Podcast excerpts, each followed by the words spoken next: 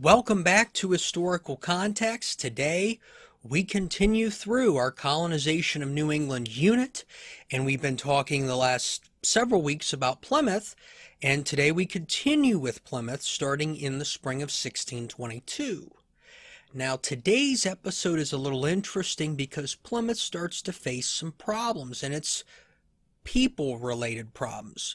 And you would think, well, somebody within the colony is causing trouble or natives are coming in and causing issues. But in fact, it uh, actually has to do with an individual coming over from England.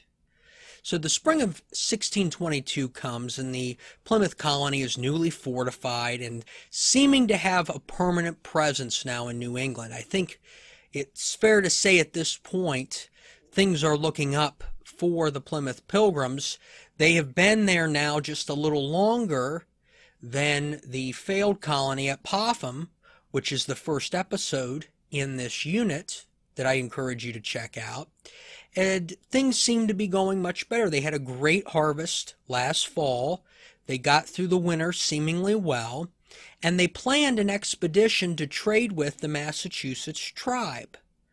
But then they heard rumors from a guide named Hobbamock, who we've talked about before, that they had allied with the Narragansetts, who had been threatening the colony with violence for some time now. Despite the rumors, a delegation of 10 set out and they were approached by a terrified member of Squanto's family, not far from the colony, who reported he was being pursued by an allied tribe. The story ended up being not true, and the expedition went forward having a good meeting and a good trade with the Massachusetts tribe. Now compare the handling of this information with, you know, the Plymouth Pilgrims in a situation where there's possible threat versus the Jamestown settlers. It seems like the P- Plymouth Pilgrims were first to think about things a little bit more versus an emotional reaction. And uh, and it, but it's also important in, as we look at these two to think about the food supply at the time.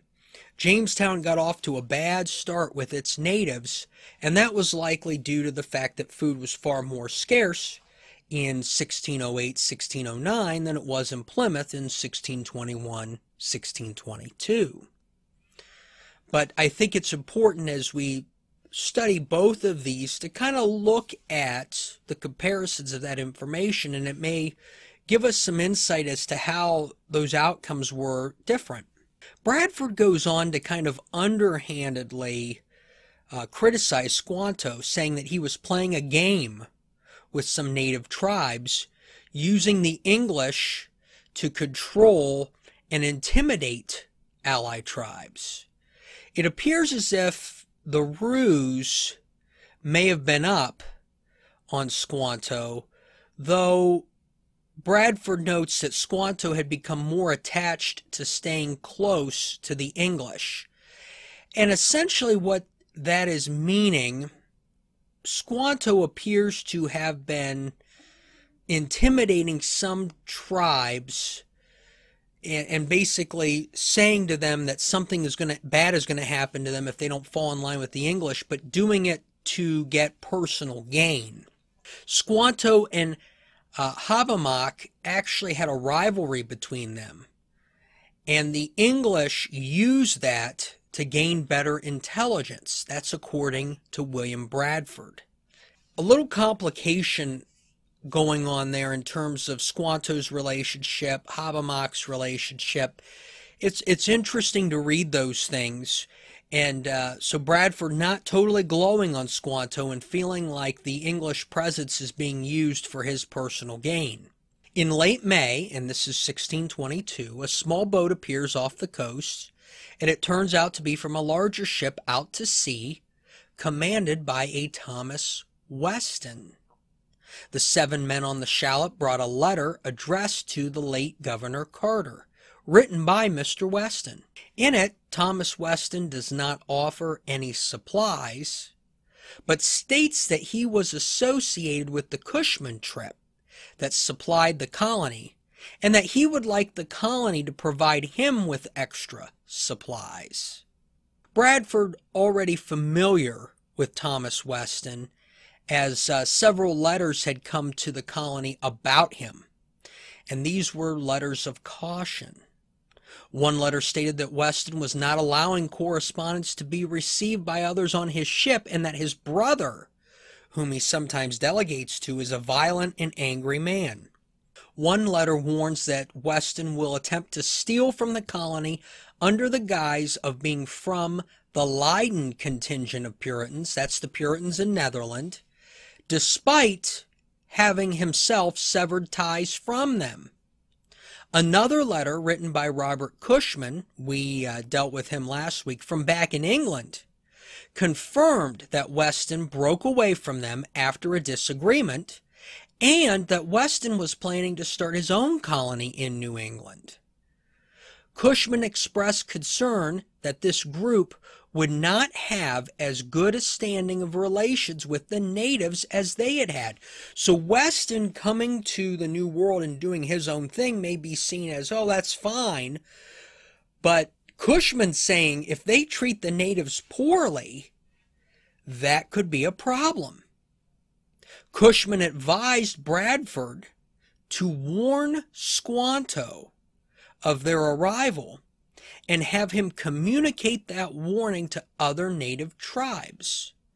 It's pretty clear here, even though he doesn't say it, that they want to immediately disassociate themselves from him when he gets there. And I shouldn't say they and as in the pilgrims, I should say Cushman and the people writing these letters. They're sending a lot of warnings. John Pierce of the Pierce patent writes a letter advising Bradford to quote, not let your own colony be contaminated. And he calls Weston so inferior that he is unfit for an honest man's company. And it turns out that uh, Thomas Weston was on the run. In March of 1622, he was supposed to deliver a cannon to New England, but instead he sold it to Turkish pirates and pocketed the money and it's just it's interesting to hear this. So this guy basically is embezzling if if you look at it that way. Despite all of the warnings, Bradford allows Weston's men into Plymouth, where they stay temporarily before moving to their new colony at the Massachusetts Bay, which is to the north. Weston leaves his sick men to be tended at Plymouth while he tries to establish this colony. While Weston is gone, another letter arrives from Captain Huddleston informing the Plymouth colony of the massacre at Jamestown. So you've got this issue with Weston, and you got to keep your eye on him because clearly you're hearing a lot of problems, and, and Bradford apparently still wants to help uh, Westerner wants to help his fellow Englishmen, so he brings him in. But now you get this letter that there's been a massacre at Jamestown, so the colony shifts focus, and they spend the summer building a fort. Bradford mentions the uh, Jamestown massacre and the local native threat as direct reasonings for this fort. So we look at American history and we see the massacre at Jamestown, and a direct reaction is that a fort goes up in Plymouth. The harvest of 1622 comes, and it is nowhere near the output produced in 1621. Let's have a look at the writing. Chiefly their weakness for want of food prevented them from cultivating it as they should have done.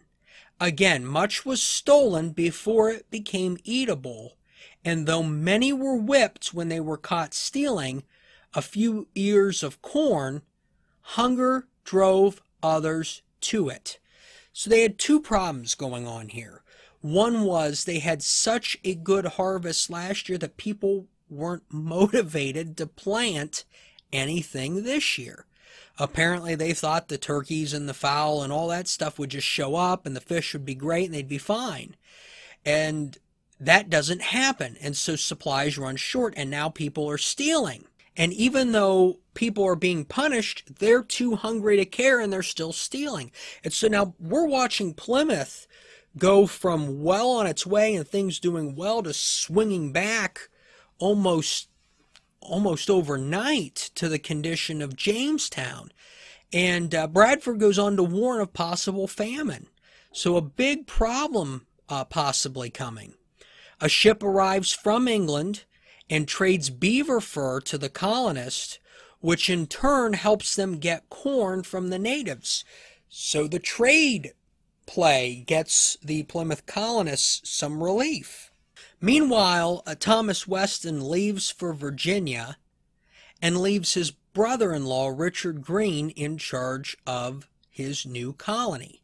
And the Plymouth Pilgrims don't really know much about what's going on there except for some pieces and movements.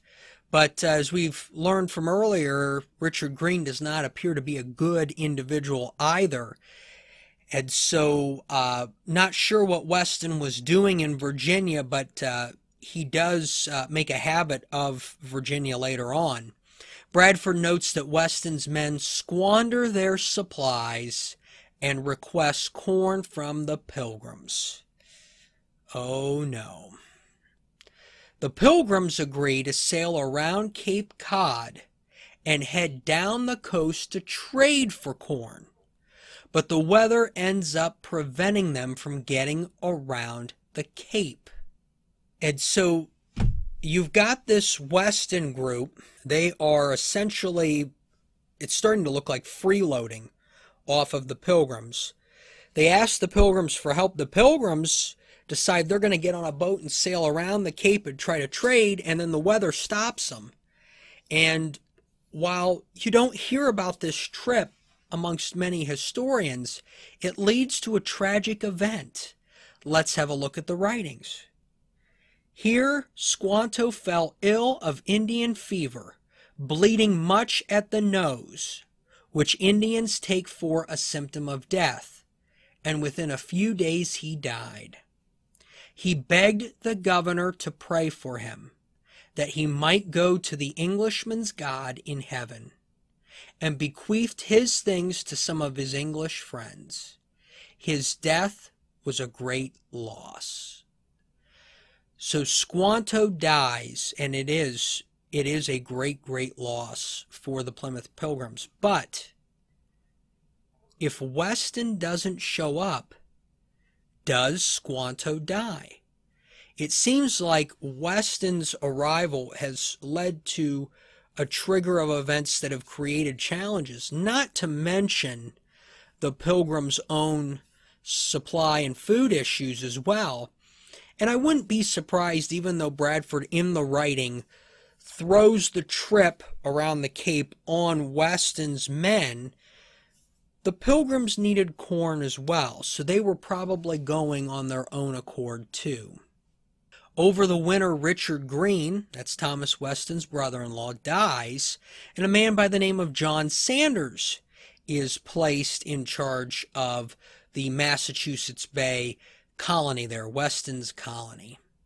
Sanders reaches out to William Bradford in February of 1623, requesting help as the natives have refused to trade with their colony and they are starving. Sanders wants Bradford and the Pilgrims to help attack the natives to retrieve supplies. And it sounds like a, a just a, a play out of the Jamestown uh, playbook. So you could see things slowly escalating into tragic events. But Bradford and the Pilgrims refuse to help Sanders and ask that he not attack them. So Bradford and the Pilgrims are holding true to their alliance. They're being faithful in their alliance. But Weston's crowd is starving. They're a different kind of people. They are not Puritans or Puritan separatists. And unfortunately, despite Bradford's efforts and the Pilgrims' efforts, the damage is already done. Rumors begin to swirl amongst the natives that the Pilgrims are going to steal corn by force and that the Weston colony and their actions were being associated back to the Plymouth Pilgrims. So it's one of these things like one Englishman does something wrong and it must be all Englishmen that are doing it. All Englishmen are bad. All of these colonists are bad. And so Weston's colony has really put a strain on these relationships. And sadly, uh, the trouble is just beginning for the Plymouth Pilgrims. And we're going to talk more about this next time on Historical Context.